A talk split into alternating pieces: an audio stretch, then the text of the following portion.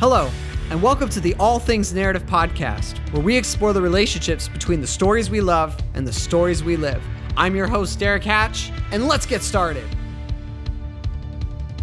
All right, we're back at the top of the month. It is September, and wherever you're at, whether you're going back to school or whether you're getting ready for fall and pumpkin spice lattes, this is the place to be. I appreciate you so much for stopping by and joining us for another episode of the All Things Narrative podcast, and specifically the story of, where we dive in to someone's life story. And if you've been listening to this episode or you just stopped by as a visitor here today and we're thinking, I don't really have a story to tell, I'm here to tell you that at All Things Narrative, we believe that everyone, everyone has a story to tell. And if you want to learn how to tell your story, I don't care if you're in business or if you're a creative, an artist, whatever it is that you're into, storytelling skills and learning to tell your story can help you immensely better making sense of your life being able to live more intentionally and even connecting with other people. Because have you just ever listened to someone tell their story and you just like feel that connection with them you know? And and maybe you'll feel that with our guests here today. But if any of those things interest you then allthingsnarrative.com is where you got to go. It's in the show notes and we do workshops. We do one-on-one coaching if you have a group of people and storytelling can just really help us better connect with one another or whatever it is, then yes, allthingsnarrative.com is where you got to go. And also check us out on Facebook and Instagram so that way you can stay up to date with everything we're doing. And if you're an email person, we just started a mailing list called the Weekly Chapter. So if you want to get on the Weekly Chapter, and just uh, be immersed in the all things narrative space, then go and sign up for that at allthingsnarrative.com. Enough talking about myself. I am here to bring on my guest. You guys, everybody out there, this is going to be good. This is going to be a good time here because I got the one and only Sheim Francis yes, in the sir. house. Yes, sir. Yes, sir.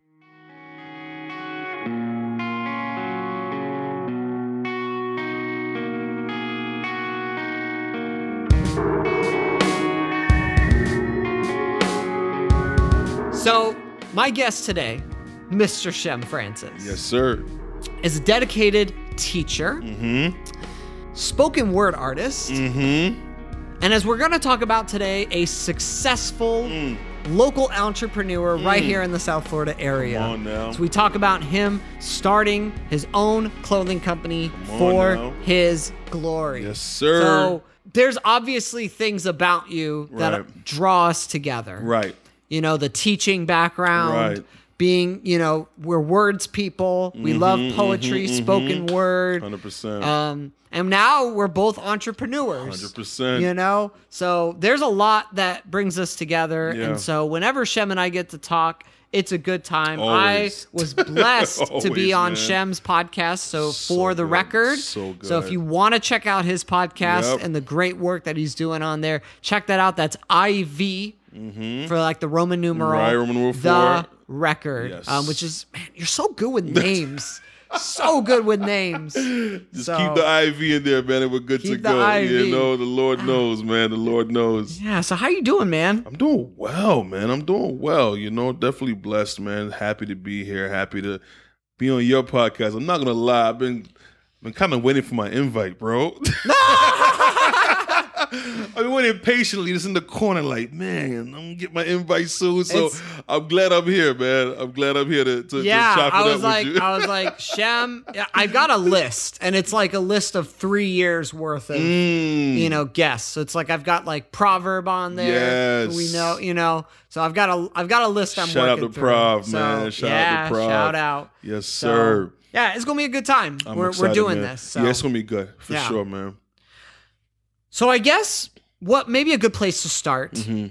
is just talking about your origin story, if you Okay. will. Okay. So you've got these passions, mm-hmm. you've got these skills, Right. you've got teaching, Mm-hmm. poetry, the Right. creative side, you've got the business side. Yeah. Yeah. Um, you've got that that podcast that hosts that energy. Yeah. I want to kind of kind of know a little bit like where did your your passions for these where did they kind of start, you know? Man.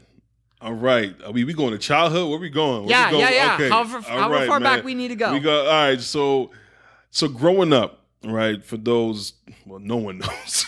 Like, no one's gonna know.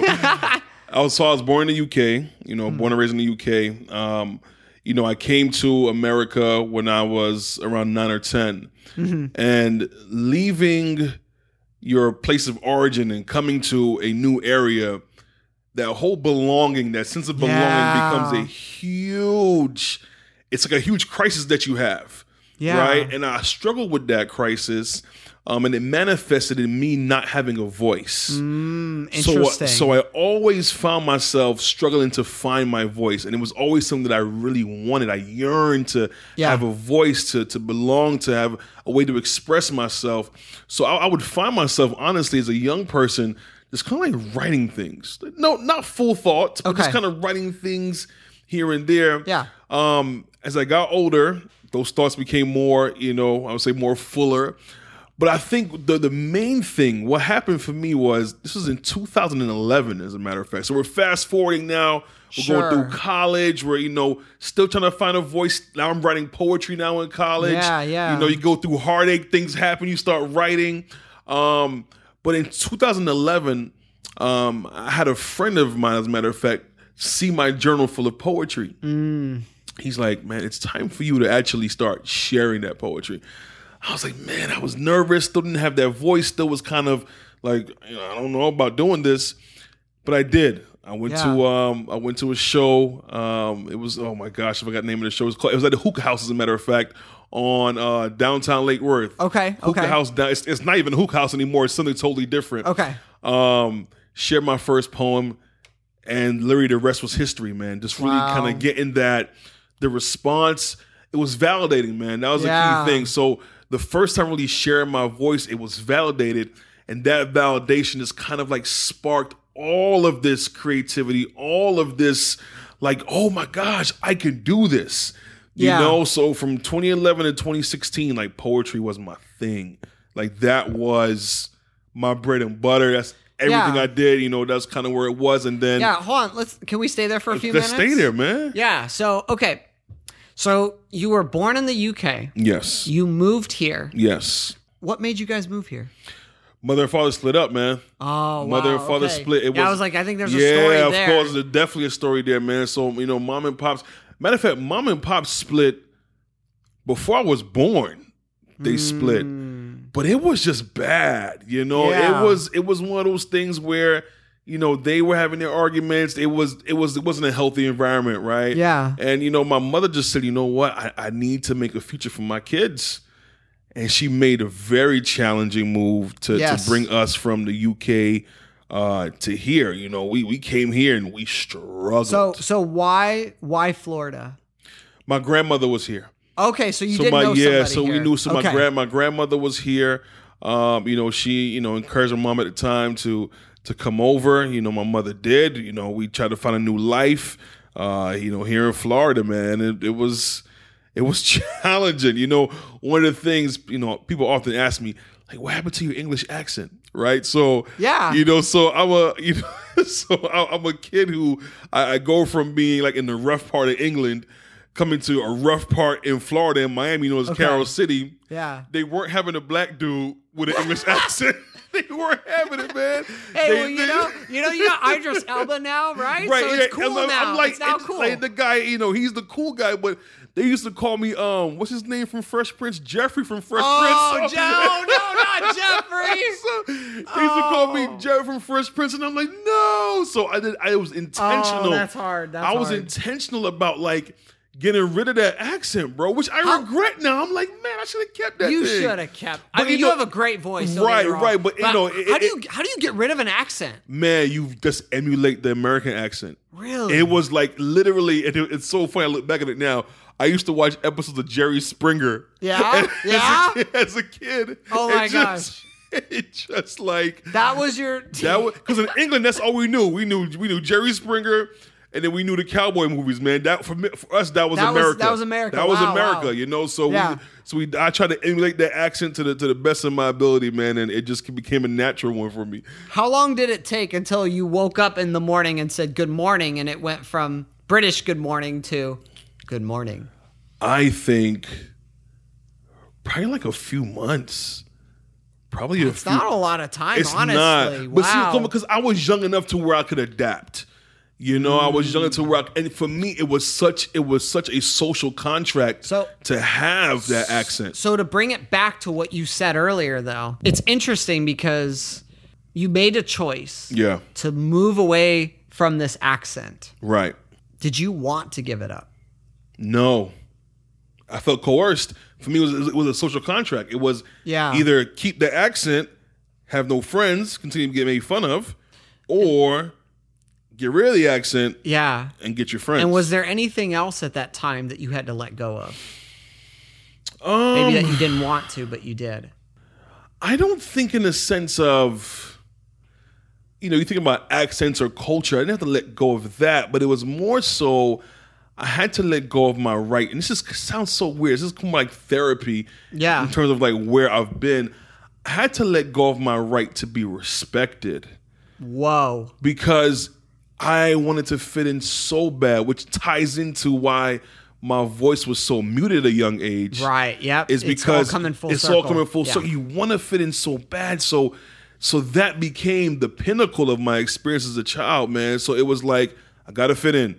Well, to, to fit in, you got to become whatever they want you to become. You understand what I'm saying? You got to kind of you know change your accent. You got to kind of change how you you know you know in a, in a sense command respect. So so those things definitely were you know um, Yeah. a part a part of the package deal, if you will. Yeah. Yeah, man. So this theme, if we could call this a theme in your life Mm-hmm. Right. of belonging, Hundred percent. you know, is very 100%. important. That you didn't just want to fit in, Mm-hmm. um, you wanted to belong. With this theme of belonging, Mm-hmm. I'm curious, what really inspired you to push Hmm. forward towards because it seemed like you know you were writing these poems and you were doing these things Mm-hmm. Yeah. and there was this part of you that was saying even though i'm in this narrative right now Yeah. I don't believe I always will be. Right. I see the possibility of a new, better Right. alternative narrative 100%. out there. What inspired you? What was that that sustained you and and kept you moving towards that narrative even when it didn't look like it was even possible? you know, this is gonna be funny how I say it, and forgive if I'm not saying it right. I had a healthy disgust of where I was at. Okay.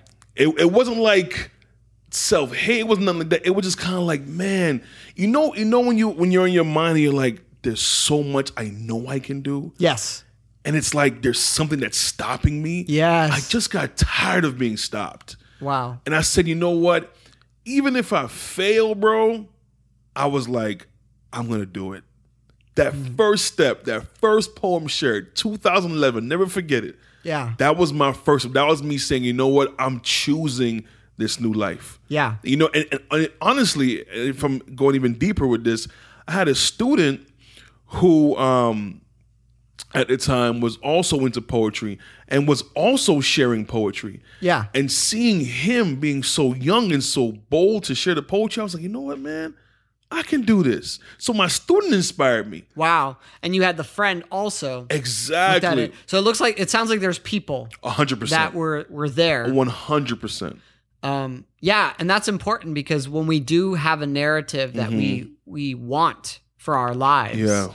We have to look around and say, who are the people that are supporting me and moving me towards that direction? Percent. You know, which is what we'll talk about with an entrepreneur as well. Yeah. It's like when you have an idea for something, Yeah. who are the people that are rallying around you saying, you know, yes, Yeah. you could do it. And for me, Yeah. you're one of those people. Oh, praise you God, know, man. so that's, that's dope. That's um, dope.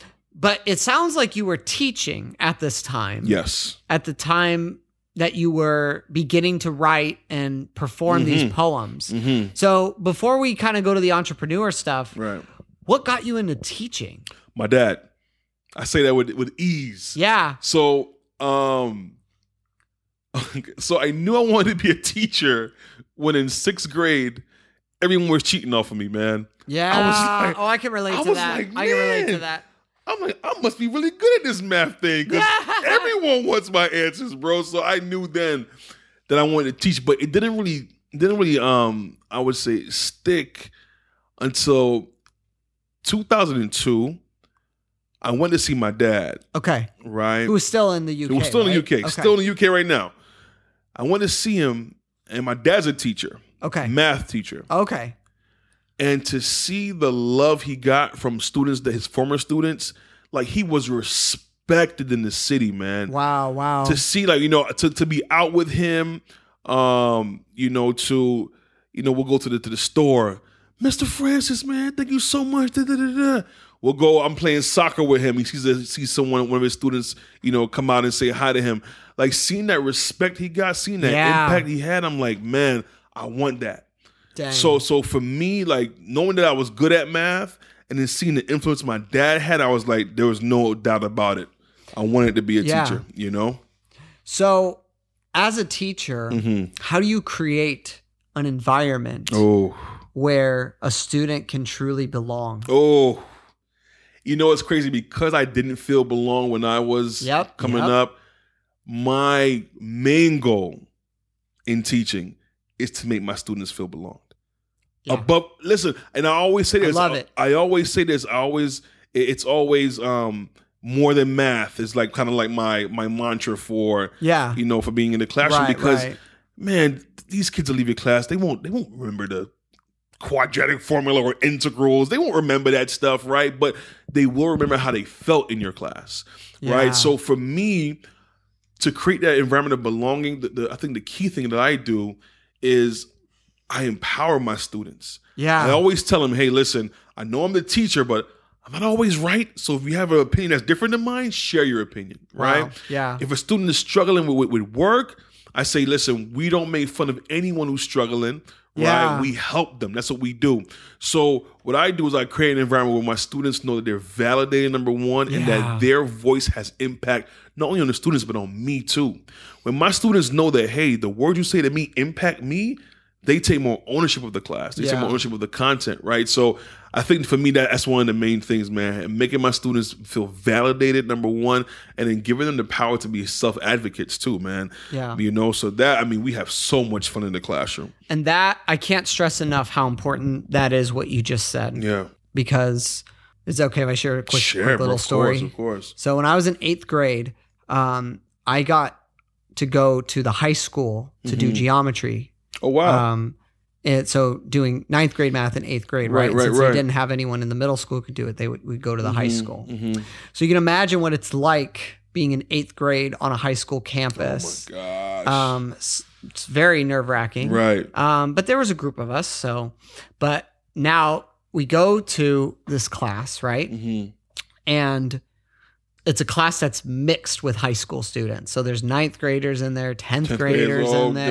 gosh. Yeah. So you're already like super. So you already don't feel like Right. you belong, right? So Right, right, this teacher, it's really important that they teach with that awareness, right? Of course. But let me tell you what happened. Because this this might be one of the worst education experiences I ever had. Oh man. We we would take a test. And then based on how we scored on the test, they would group us and seat us. But it gets worse than that. Because let's say we did a test on Friday. Yeah. Don't know how we did.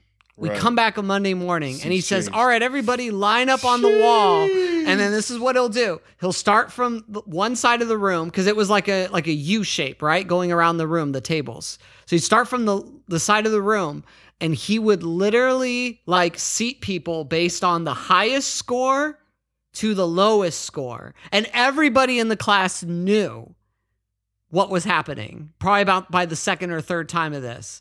So literally you knew a ranking of how everybody did on their test. Imagine being that last And seat. I oh, was the last Oh, seat. No. several times or last table oh, man. several times. And here's the thing, I was used to being good at school.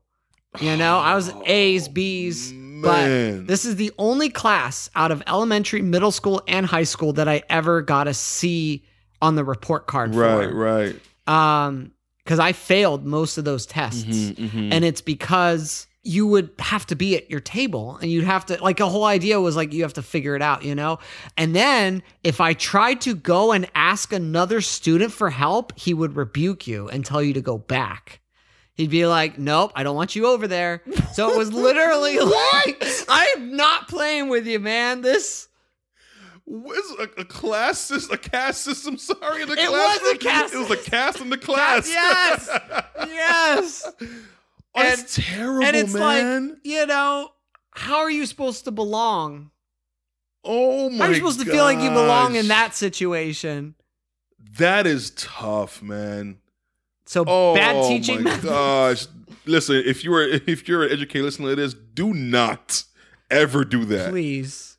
Wow, man. Yeah. That I've never had a teacher that's done anything like that. And Wow. you know, and yeah, it sucked. That sucked. So all that to say, what you said about belonging, yes, I, I can't stress enough. Yeah. Create those environments where that you have and to. and part of like helping people belong is to not shame people. hundred percent. So Yeah, man. I, I think it's key. You know, one thing in the classroom that I do is, you know, I, I purposely look for those students who are the quiet ones. You know, and I, I try my best to validate them. Try my best to, you know, really just, you know, get to a point where they feel like, wow, I'm valued. Yeah. You know, because oftentimes the quiet ones just fall under the radar. Right. You know, but it's like if you let them feel like they're being valued, man, that they have an impact in the classroom, like it is, it, it's amazing. Right. It's amazing, man. when you were doing these spoken word, Mhm. you know, these I don't know if they were open mics or shows. Yeah, open mics, uh huh. But you know, you, you've been to a good open mic where Yeah. there is that environment and atmosphere of belonging there. Oh, 100%. And it's completely different than if you go to an open mic where it's I don't want to say the pressure, but it but oh, it- no. it is, you, you know? feel the pressure. and it, and and you've got the the the host that's kind of like uh, uh, okay, Mm, moving on. right. You know? right. Um, yeah, it's like that when I used to do band stuff too. You you would know like there'd be some some promoter, some host. yeah, and, man. You know, so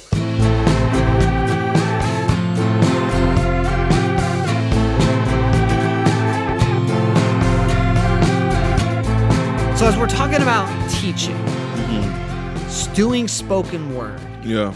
coming to America, Yeah. finding belonging, finding your voice, Right. right? Right. How does that, how do all those things lead to you becoming an entrepreneur? Mm. If I can think of one word, man, it's resilience. Yeah.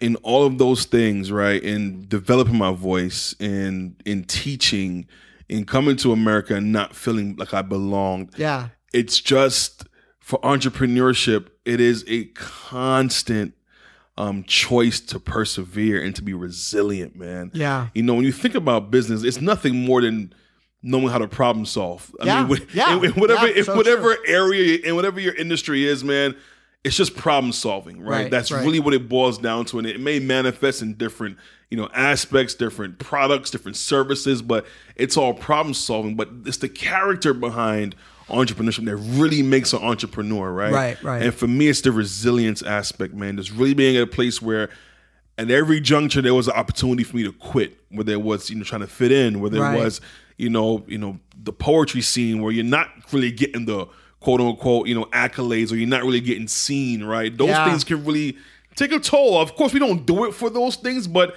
Yeah. you know, it, could take a toll on, on you, Absolutely. right? So just being resilient in those areas, man, I think that's really been the, the biggest one. And also being confident that you have something to say Yeah. being confident that you can actually contribute to the world, to people, you know. So, so I think that's a huge So one. so that idea of what you want to say. Mm-hmm. So how did you when did you know that? What did that that journey look like towards realizing you had something to say and realizing hmm, this is how I can say it. in poetry and entrepreneurship, but in, what, Yeah, yeah, yeah, yeah. In any okay, so for me in poetry, it was really man when after sharing that first poem, people came up to me and was like, "Yo, that really spoke to me." Yeah. And then I realized, oh snap, what I'm saying is really what others are feeling. Yeah. So knowing there was a connection there, knowing that the words that I was going through, things that I was processing in my mind was actually beneficial to people, that just set me off to know, okay, these words just don't belong tucked away in some journal, right? That someone else is actually going through that. So for me, my, the poetry kind of became an avenue to not only just express myself, but also to help others heal, right? Help others process. So so in in the poetry sense, it was more okay. You know, I'm helping not only just you know myself by expressing it, but I'm helping other people. You know, kind of um, you know, I would say identify with their own story. Yeah. You know, now entrepreneurship, you know, just being you know a faith based you know company that I am, for me, it's if I'm edifying you through whatever the designs are, you know, like that right there is just, I mean, for me, it's one of the greatest joys when, you know, I got someone who's in New Zealand saying I got baptized in your shirt. Wow. Like that is like, yo, it's crazy, man. It's crazy. So those things are affirmations to me that, you know, God is doing something through me, man. And that's what keeps So it sounds going. like during the the spoken word time, Mm-hmm. that's when it sounds like you were starting to f- not only find your voice but find out the message 100%. that you wanted to say. 100%. So, and is it fair to say that the message is for His glory? Yes. So, can you unpack a little bit of, of what so, that is? So for me, you know, I came to Christ when I was 19 years old, Mm-hmm. right? Before then, I was heavily into Rastafarianism, okay, okay. heavily into Rastafarianism. So you know, the dreadlocks, you know, the the, the full the full culture. still wanna see a picture You still, of that I gotta show you. I gotta show you. I gotta show you. Yeah. Um, you know, just fully into that. Um, and and for me, the the greatest pull, you know, to my faith was a real and authentic relationship, right? So in everything that I do, I want people to see a real and authentic relationship, bro. I I I'm actually repulsed by any type of air of perfection, any type of Yeah. like it, it's it it bothers me. It really bothers me because Yeah. I'm like, man, we know we're imperfect. So why the heck are we trying to mm-hmm. put on this facade of perfection, right? So Yeah. so in everything that I do in terms of like, you know, entrepreneurship, in terms of the poetry and its messages, like how can I show a real struggle, but then show a real God? right, Right? And that's that's really the theme. Human struggle, perfect God, real God, right? And that manifests through the poetry, through the designs. You know, people will see, man, you know, one of our Yeah. popular designs. Ahead, So how ahead. did so once you realized you had this message, Mm-hmm. When did you realize that clothing was going to be the the avenue of bringing that message? You know, I never wanted to do clothing. I, I wish I could say it or put on a big speaker, put an effect on that. I never wanted to do clothing, bro. It was not. It wasn't even in my horizons. Yeah. So I was literally asked to share a spoken word at one of my friends' church uh, churches. Right. So I go there, share the spoken word piece, and I felt okay. My job is done. Like Yeah. poetry is my thing. That's it. right, right. And then the the, the pastor who was there was like, Sheim, the, the Lord put on my heart that you were supposed to make shirts with cool sayings on them. I'm like, What? I'm like, man, get out of here. Like, I'm not no, no, I was very skeptical of those things, man. I'm like, I'm not Yeah, really with that. Like, whatever. So I sat on that for a while, a good while. Uh huh. Then I had a dream, Oh, it's the dreams, bro. It's where they get you. I had a dream Okay. that I was the owner of a successful clothing business, and that business name was For His Glory. Wow. Kid you not. So I went. This story gets crazier. So I wake up. It was so this, this dream happened a Friday night. Okay. I wake up Saturday morning and I start doodling. Yeah. You know. Now, um, did you were you like into drawing and doodling like before? Or? no, I don't. Wow. I can't draw. Fascinating. I can't draw. So Yeah. I'm doodling like logos for His Glory, for it, whatever the case may be. That Saturday, I had to be at um, Renee's house. Oh, okay. So this Renee's a part of this story. At Renee's, we were doing this thing at the at the bridge at the time called um, the Truth Project. okay, I remember Right. that. Uh huh. So I put this in my pocket. I go to the Truth Project to watch the video. The video is talking about creativity, right? Creating for God. and I don't I forget I forget which composer it was. I always forget the name, but the teacher said um, at the beginning of his comp- uh, composure, I don't know what it's called, but when they're writing on like writing the music, right? Yeah, composition. Composition. yeah. He would always put SDG on top of it. Oh, that sounds like Bach. Bach. There you go. And uh, SDG stands for Soli Deo Gloria, Right. which means for His glory alone. Yeah, right. So when he said that, I was like, "Stop the video!" I I said, "Stop the video, can Renee!" picture that. And I I took out the that. paper and I said, I had a dream that I had a clothing company called For His Glory Alone. And I showed him the thing, bro. So it was like the pastor said what he said. Uh, The dream Friday night, going to the thing Saturday morning. I said, okay. what did people say when you pulled that out? Yo, they were like, dropped, like jaws dropped, yo. Yeah. And I was like, oh, snap. I was like, all right, God. All right, cool. wow. So that was the start of For His Glory, bro. I clothing was not on my horizons at all, man. So So you had to learn because you design your designs on a computer Yeah. because you got to get them on the shirts. Yeah. So you had to learn. oh my god! to do all oh that. my god. See, it, that's like the opposite of a lot of entrepreneur stories where it's like, oh, I'm good at this already. Uh, right. How can I make money I off was it? not good at none You of were, it. Wow. It was literally when I say I I truly believe, bro, that this brand, this ministry is a mission from God. I don't say that to be like arrogant or like self-seeking. Like No. I truly because I didn't want it. You didn't ti- want it? I didn't want it. Period. Period. And there are times where I'm like, God, I still don't want this thing, man, because it's so challenging at times, right? Yeah. So yeah, having to start from ground zero, making the wackest designs, bro. The first designs of For His Glory Oh my were gosh. terrible, Wow. terrible. Having to learn how to work a program, work the software, how to, learning how to like source clothing. All of these Yeah, things were you had to. You, did you have any connections to the clothing? Zero. Wow, this just gets better and better. zero connections, bro. So I'm ground zero saying, God, okay, you've told me to do this. I'm being obedient. It's a story of obedience. I'm being Yeah. obedient. So here it is. I had to learn YouTube. YouTube University was my was my thing. I started off on like terrible platforms and got better platforms and got my own website. So, you know, the story of the brand, man, is really a story of resilience every step of the way Wow. because I could have quit so many times. What's so many what's uh times. what's um? Do you have a particular moment that you that comes to mind where you were like, this this could be the end? year one? Oh, a whole year, I sold fifteen shirts for a whole year. Think Wow. about that. You're posting. You're trying to get your name out. da, da, da. You sell fifteen shirts for an entire year. It's like, God, this is this is a joke. Yeah, Like you don't, you know, fifteen shirts. 15 shirts. First year. And most is coming from my family. Literally, my my wife, when I was feeling down, would go and buy a shirt, bro. wow. like, like Oh, that, that's literally like where it was. Started from 15 nothing. shirts in one year. So that's like about a shirt a month. A shirt you a know? month. And you're I'm sure it was very exciting when oh that did happen. man, you hit a little ding, you're like, ooh, you know what I'm saying? It was it was exciting. Because were you now were you selling your shirts? Were you going places and selling your shirts, or were you doing it all online or a mix of both? It was so so my so my first the platform I was on. I won't I won't name the platform. 'cause I don't want you to get sued. Sure, sure. for what I'm about to say.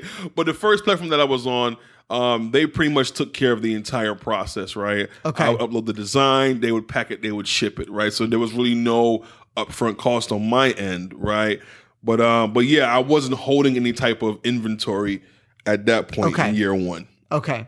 hmm So did you just have like a couple of your shirts, like Yeah. you so kind of would show people, like, Right. hey, I would here's- literally like either do a mock up, you Yeah. know, like get a blank shirt online, Google it, and just put the design on it. It was terrible. It was it was bad, man. Yeah, You I- know? yeah, I know. I know some guys who who do shirts. Yeah. and they talk about how you know the whole vinyl, the Yeah, process. yeah, like, it's yeah. Just, it's meticulous. Like right. I, I, like I have a QR code on this shirt. Right. I didn't realize how terrible that was to uh, put a QR It's code hard, on a man. shirt. It's hard.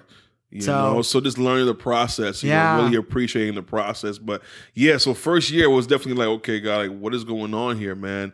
And then being at a place where, you know, when you look at, um, I would say manufacturing Uh-huh. costs, you look at profit loss, Yeah. and you're like, gosh, like, why am I doing this? Yeah. You know, so it, it's So it's like- you weren't making any money that first year. no, no, not at all. Not at all. I mean, honestly, the brand really didn't start to kick up until COVID, which is the most interesting thing. Oh, interesting. That when when brands were dying, that's when For His Glory really started like making a now, major now, push. how long had you had it before COVID started? How many years? Five years. So you, so this is, so hold on, let's stop here for a second. So this is five years of putting Yes. everything into it and getting very little very little return. in return. Very little return. Like Wow. like, thank God I had a full time job. Yeah, and it sounds like your wife was supporting you Oh, through that, man. which that we can't under We cannot underestimate underestimate.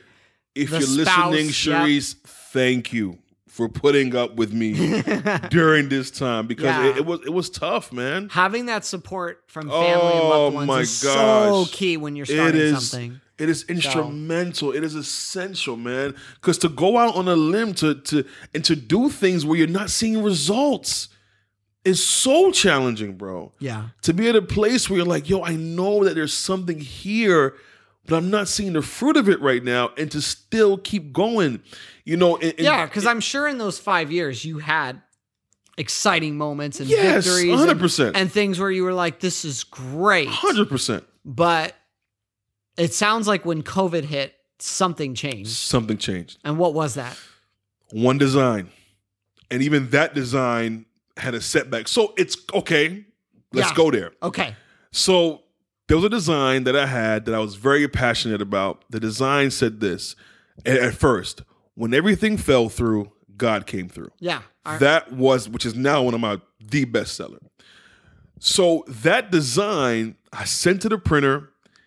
He printed the shirts. I got the shirts back. They were terribly printed Mm, was that like on you or on them? on them. okay, okay. Terribly printed. I said, man, this is not the design I want. It looks bad. Very terrible job. Yeah, And they were like, okay, we'll do it again. In that moment, I was like, I'm going to tweak the design a little bit. Right. okay. So think about it now. The brand wasn't doing well, and that job had caught. I think like it was like a probably like a one thousand dollar job, right? So it's expensive, expensive Wow. job. Lost all that money, Wow. right? Uh, so that was another place like you know, man, this is over. Like forget it, right? Yeah. But I kept going. I said, no, this design is important to me. Created that design the way I wanted it to be, right? Yeah. Kind of a revamp. That design, um, you know, went online, you know, and it literally changed the course of the brand. One design, I kid you not. Wow. That design to date has netted me over six figures. That one design. Dang. So that was the turning point in the entire brand. And it was like, so in 2010, I keep going back and forth. In no, 2010, no, this is good. 2010, I was um I was I was in like some some some network marketing type of like thing trying to Yeah. make some money, right? Sure, sure. And this guy who was, you know, one of the top guys in the company gave a story about this about about the bamboo tree.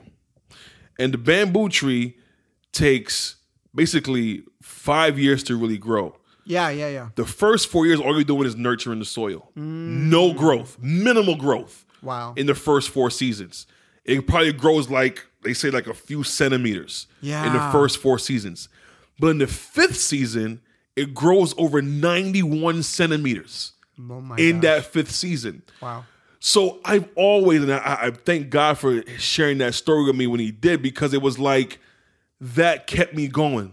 I was Yeah. like, bamboo tree, bamboo tree. I knew that there was no growth for the first four years of the brand, Mm-hmm. right? You go from 2015 to 2019, no growth. Wow. And then 2020 comes. And then you go from making, you know, 10 grand a year, then boom, it goes to 50. Then the year after that, six figures. This year, way past six figures. And it's like, Jeez. oh my gosh. you brought up something that's really key there. So from that 2015 to that 2019 to Mm-hmm. Yeah. 2020, you know that that Yeah. whole period of time. Yeah. You know, you had stories like the bamboo one that sustained you. Right. Um, and you had like dream the dream that Yeah. launched you into this. Yeah. Was there anything that God or anyone had given you in those years Mm-hmm. That kept you going? Honestly, man, God, yes, 100%. You know, I, Like you I- felt like God was telling Right, I you, credit like, keep God. I- I, credit God up top. Of course, He Yeah. was there, and He used people, bro. yeah. He used people, man. People who would, you know, because there, there was a point in the brand where I wasn't even posting about any clothing anymore. I was dedicated to posting like content about this spirituality. Just Yeah, I like- remember- I remember It was period. Mm-hmm. like months where you saw no clothing. Yeah. because I wasn't selling. Right, Right. So I was like, you know what? Even though I'm not selling, I'm still gonna add value to people, man. Yeah. And during those times to hear people support, hear how things are changing their lives, you know, and, and hearing how God was, you know, using these messages to actually impact them, man, it was like, okay, I'm gonna keep going. Because from the beginning I didn't want this, right? So it was so for me, it was always a mission of obedience. You know, the passion's literally come for the past couple of years with this. I wasn't passionate about For His Glory, man. It was kind of like I'm just kind of being obedient. Yeah, to you're it. doing it. I'm Yeah. doing it, right? But the passion now has come, and you know, I mean, goodness gracious, now you, I can't stop talking about the brand. You know, Yeah. so Yeah. A lot has changed. a lot has changed, man. A lot has changed. And changed. so from 2020 Mm-hmm. to we're you know heading into towards the end of 2022, yeah. it's, it's different. Oh, It- It's got to feel different. I mean, I've been to your space. Right. You know, Right. you've got a, a right. building. And, And, talk about stories. I started Yeah. out in my garage. yes, I remember. Then from my garage, I went to a storage unit, which was a terrible move because I had to leave within two months oh my god! because I didn't know you could, you couldn't work in a storage unit. So one of the workers said, "You're not you're not doing the right thing here." Now I could have just been like, "All right, whatever." I just you know close the door and do my thing, but I want to have integrity. So from there, I go well, there's to a, people who live in storage units. yeah, I too. know, I know, it's crazy. So from there, I'll go to another unit, and within six months, I had to get out of that unit, man, because the brand was just growing. So now being in an 1,100 square foot, you know, warehouse office space, man, it's like it's so great, and it's still growth taking place. You know, a It's a ton of nice- setbacks. It's a nice spot. Oh man, thank you, bro. Praise God. It's a lot of setbacks. This month has been a month of setbacks. So even so, hold on. I don't want to miss that either. Okay. So even when you're at this place, Yeah. where the figures are are up, Yeah. the money's coming in, the Right. brand. I mean, my gosh, your inst- your social media. Praise like when I went on there, like with with our with the mm-hmm, podcast Mm-hmm, I was on mm-hmm, for you, I was mm-hmm. like, "Jeez, he's got a lot of people." like he's got here, you know. Praise God, And when that that teaser went out that you did, I'm like, "Gosh, I, I I know where I need to go," and you know. But um, Right, right, right. but yeah, so there's still setbacks One hundred because that's another story. Because a lot of people will have Mm-hmm. the, hear these stories about entrepreneurs and be like, they, "I made it," and then No. they're kind of like, "Wow, like that's awesome!" And now they. You know, not they don't have any problems. Maybe they have minor problems, Mm-hmm. but they're still bringing in the money. They still got the followers. they still Oh, got everything. So, talk to me a little bit about like having setbacks even at this stage. Yeah, I mean, because you know what, man, you never. I mean, at at least for my industry, you know, in, in clothing, you never fully arrive. There's always going to be an issue, right? You, humans make the clothing, right? So there's going to be issues. There's going to be setbacks to take place, man. Like even though you know sales are on the rise, Yeah, there are still things I have to deal with on a daily basis. You got customer service. The more sales you make, the more customers you have to deal with. The mm. more returns you have to deal with. The Yeah. better your customer service has to be, right? The, the more sales you make, now you bigger overhead, right? yeah. If if one mistake happens, and like I said, it, it's been. think- I've had five production runs now that have had errors on them, Oh, right? wow. So it's like, oh man, these restocks now that should have taken place are now losses. So imagine Yeah. losing like multiple figures in one month, and you're like, yo, I'm not used to losing this amount of money, right? So it's it's so you you, you have these things. Do you do you through your warehouse? So you ship everything out yourself? yeah, everything now. now, yeah, we're fulfillment, right? Okay. We do fulfillment. We ship, pack, all that stuff. Okay. You know, but But dealing with those now, you know, it's, Yeah. it's like the, the higher level you go now, it- the more complex the system becomes. Yeah. So, like I said, business is all about problem solving. You know, the problems will always be there, but you get better at solving them as time as time Mm. goes, man. So, so yeah, there's there's definitely setbacks. If anyone is listening to this and thinking, "Oh gosh, he's arrived," you're wrong. You're I have not arrived, bro. Yeah. You know, I'm I'm growing, you know, but I have not arrived, and I think that's good for me because when we arrive, when we feel like we've arrived, we start to settle.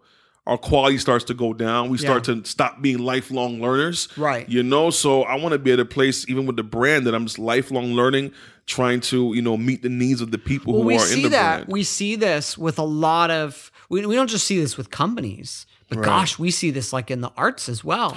You, you have a, a musician, and a singer, songwriter, whoever that you a band that you really love, and you listen to their new album, and you're kind of Yeah. like, oh, they're kind of coasting, you know, like they're not really putting all. Right. You could tell, you know, Right, they kind of learn the business, and you're like, oh, I can do this and get away with it. So there's this there's this idea that it seems like you're speaking to that when we mentally believe that like we've arrived Mm-hmm. Yeah. and we've reached the pinnacle, Yeah. you know, now I can just kind of coast, Coast. from there. And you're saying that we need to always be pushing One hundred to, percent. to be better, to do better. hundred percent, man. Yeah. Because like I said, right, we our stories, right, we're talking about narratives, right? Our stories are supposed to be ongoing, Yeah. right? If you know, we often feel like for me, the end credits happen when I when I pass. You know what I'm saying? Like Ooh, for, wow. for me, for my story, it will it will continue to evolve. It will continue to, you know, um, progress until the Lord takes me, man. You know, and I, I honestly feel that you know when it when it comes to the brand, I mean, my I always tell people this: my real goal, my vision, the crazy dream for the brand is become a media company. Like I, I, Yeah, I to. We, we yeah, spoke about let's, that. Let's talk a little more Let's about dive that. into Like, it. Yeah, what, yeah. what do you see for For His Glory in the future? Where are you yeah, going? so for me, the, the the t-shirts have always been a hook yes. to draw people to a honest and authentic walk with God, man. Yeah. I want people to see there's a real God out there, you know, and He helps us, Mm-hmm. right? In our time of need, He puts us together, He mends us, right? So I I know in this age that we're living in, bro, media is running the the, the, the place Yeah. Right? Podcasts. We're on, we're on podcasts right now. We got videos. We have content, right? Yeah, so, mm-hmm. did you hear? Um, they did the recent study that came out of the social media trends Okay. for I think it was Gen Zers. I mean, it was for everybody. Mm-hmm. But um, what do you think the where Gen Zers spend most of their time? oh, I got to be on social. But where specifically? Specifics? Oh, App probably probably. TikTok and IG. No, Where? YouTube. Stop it. Far by far, like it wasn't even close. Yeah, YouTube. Which furthers my point. yeah. They're on YouTube more than they're on IG and TikTok, Yep. According to that study, at least. bro. Which which goes to show that the war for for me at least the war that we're waging and war is strong but the for me where you get the people Uh huh. You're not inviting folks to church no more, bro. I'm not saying that to diminish what church is. Right, right. But what I'm trying to say is people are consuming videos. They're Yeah. consuming this content. We got to reach people where they're at. Yeah. So I want people to see a real God at church, of course, but on YouTube, let them see it there. So I want to create that content that people can consume and say, wow, okay, that's a real person. They struggle just like me Yeah. and they still serve God faithfully, right? So I want to engage the culture in a way where they see real people chasing after a real God, man. So that's the that's the crazy goal Yeah. before His glory, you know.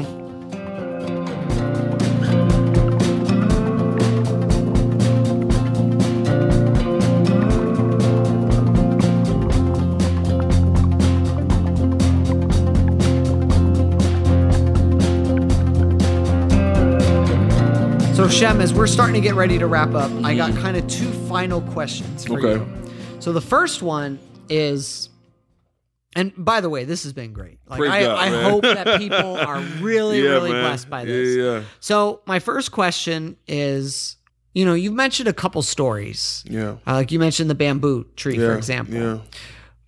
What are some other stories that, as a creator, entrepreneur, Mm-hmm. teacher, uh, when it comes to belonging, all these things that we've talked about. Yeah. What are some stories that inspire you to keep going no matter what? They could be any type of stories, real stories, fictional stories. Mm. Uh, they could be anything. it inspired me to keep going. It's very close to me, man. My wife's story, Mm. Sharice's story, man, has been a crazy story, and I'll give a Cliff's Note version from her or her own privacy, right? Yeah. But you know, at a young age, man, she lost both of her sisters, Mm. right? And then to be at a place where she became a young mother, Mhm. um, just if you stop there, those stats, Yeah, yeah, yeah, yeah. those stats tell you you lose someone traumatically, you you get you get pregnant young. yep. The stats are against you Right, right. automatically. To see where she's at, man, to see how she has just been so persevering, man, so um, I, I would say just so loving and kind in the midst of all of that. Yeah, It's so inspiring to me. So Wow. watching her live shows me bet. yeah. like Yeah. if if she can go through what she went through and still thrive, man, I know I can. Wow. I know there's a God that's working in her. The same God working in her is working in me, bro. Yeah. So that for me is huge. Like her story, my wife's story, bro, is inspirational to me throughout, man. wow. And I think I think there's, there's, there's a collective story for me is Okay. is just watching people go from nothing to something. Yeah. And it's the rags to riches story. rags to riches. Yeah. And, and and to hear them always cite that they never gave up. And I know it's cliche, never Yeah. give up, but seeing it, like hearing stories of like I watch Shark Tank a lot. Yeah. Yeah. Great. So like Kevin O'Leary, where he came from, right? You hear about like Daymond John, where he came from. Like these stories of people who literally had nothing, right?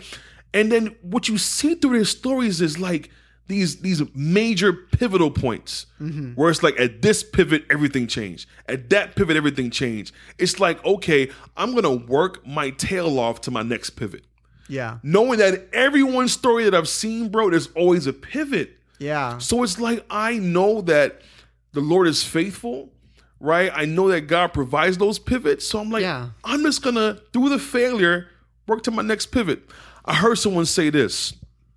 He said, I'm gonna change your mind on the word no. He's like, if I told you that the the the pathway to your goal requires 25 no's. Mm, He's like, every no you hear will now excite you. Because if there's 25 no's, your first no means only 24 left. wow. The second no means only 23 left. Yeah. So every single no now kind of boosts that anticipation. It boosts your excitement. Right? So so when I heard that story, I was like, oh snap. All these no's are just pathways to your yes. Yeah. So all these no's I'm getting right now in the business, all these setbacks, all these failures, they're just pathways to that success, man. So that's what really keeps me going is knowing that eventually it'll happen.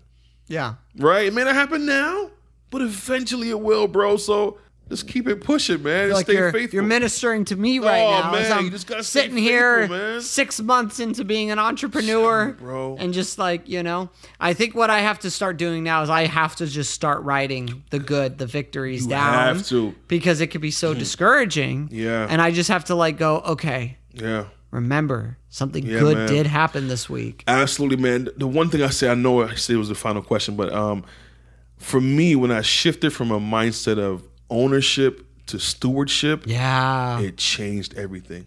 right. When you're dealing with a business, you're gonna have setbacks, right? Yeah. For me, my perspective is because God owns this business, right? Whatever happens, part of His sovereignty. I can't talk to that, Mm-hmm. right? I can't, can't look at God and say, God, hey, listen, why you do that, God? Yeah. What I can what I can say is, you're allowing this to happen, Lord. Help me steward this setback in a way that's going to glorify you, right? So for me, that's been the major thing. Like setbacks and all, how can God be glorified through it? And as long as He's glorified, bro, I'm satisfied. You know, so That's probably a good place to wrap it. Any any final words? Any final thoughts? Anything that you want to say to our listeners out there I do. we wrap? I want to encourage you guys to celebrate your stories along the way. Yeah. I think that's the one thing I'm working on now is learning to celebrate each juncture in my story. Sometimes we want to go to this place, we want to go to this destination that we we miss out on celebrating certain milestones that we reach. Mm-hmm. You know, like when we hit six figures, I wasn't even that happy about it because I wanted to keep going. And I'm like, man, I regret that. Like I should have sat in that and enjoyed that, right? And and shared that. And so it's it's enjoy and celebrate the stories along the way, and don't be ashamed of not always having it together in your story. Don't be ashamed of having those kinks in the story, man. Embrace those kinks because they'll come to a place where you can look back and say, Yeah. "Yes, I needed Well, it's that." as as I've said on this podcast before, we love it when we watch other people. right. We love it when we watch other people overcome best part of the all that. movies. But when it happens to us, Right, we hate it. we hate it. We hate yeah. it. So it's that it's that shift in Yeah, our thinking, you know. 100%, so 100%, that's man. good. Sheim, you are a dear friend, and every time we get to hang out, it's always just so always much good. fun. Yeah. and So- we, uh, we always ask, why don't we do this more often, man? Yeah, You know well, what I'm see, saying? you know, I'm on your podcast, you're on my Right, podcast. right, right. We're doing it. We're Right, doing we're it. doing it, man. So, Sheim, thank you so much for thank you. for being on here, and um, listeners out there, I'll include in the show notes. Uh, some ways you can connect with For His Glory Yeah. uh, on your website, Yeah. Sheim, and on uh, Instagram and social media Yeah, as well. Check out For the Record podcast. yes, yes, And yes, connect with this guy. Um, because as you've heard Hmm. from this episode, God's doing us, God's now. telling a story. come on now, You know, and if you want to be part of that story come on now. For his glory, you know, story and glory, story. you gotta love it. Spoken word, there's some, something in there. Come there, on now, you story know? for His glory, man. Yeah. Come on. So, yeah, oh, maybe that's what we could call this episode. Oh, I'll have to think about it. yeah, But yeah, this is good, man. So awesome, and bro. and everyone out there, um, join us next week uh, as we do an episode of Narrative 101 and we talk about this idea of being decentered yet influential. Ooh, Yeah. So ooh. yeah. So you don't want to miss that one. Don't. So come out to come out to that. Thanks for the enthusiasm. yeah, that, he sent it. Ooh, yeah. Yeah. It's it's it's gonna be a good one because we want it to uh, we want to make it all about us sometimes, you know, and even as entrepreneurs we're tempted to make it all about us. So yeah, so join us in that. I'm done. I'm done. Join us next week for another episode of All Things Narrative. This is your friendly narrative practitioner Derrick and Sheim Francis of For His Yeah. Glory signing off, saying thank you and take care.